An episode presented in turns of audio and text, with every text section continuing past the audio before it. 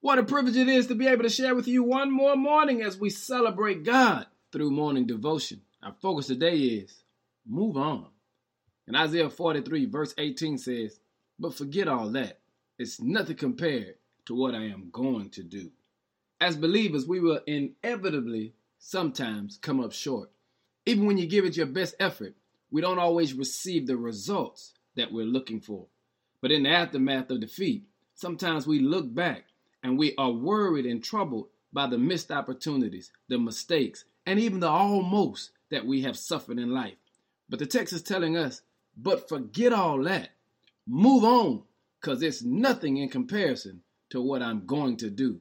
Hey, family, I need to encourage you today to move on from yesterday.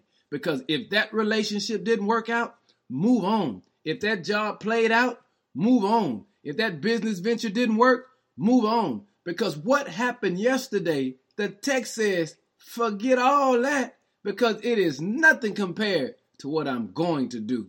And the Lord wants us to understand that He knows everything that's going to happen to us. And that's why it says in the book of Romans, for we know all things work together for good of those who love the Lord. And family, we love the Lord. So whatever came your way on yesterday that you didn't like, here's what I'm saying to you today.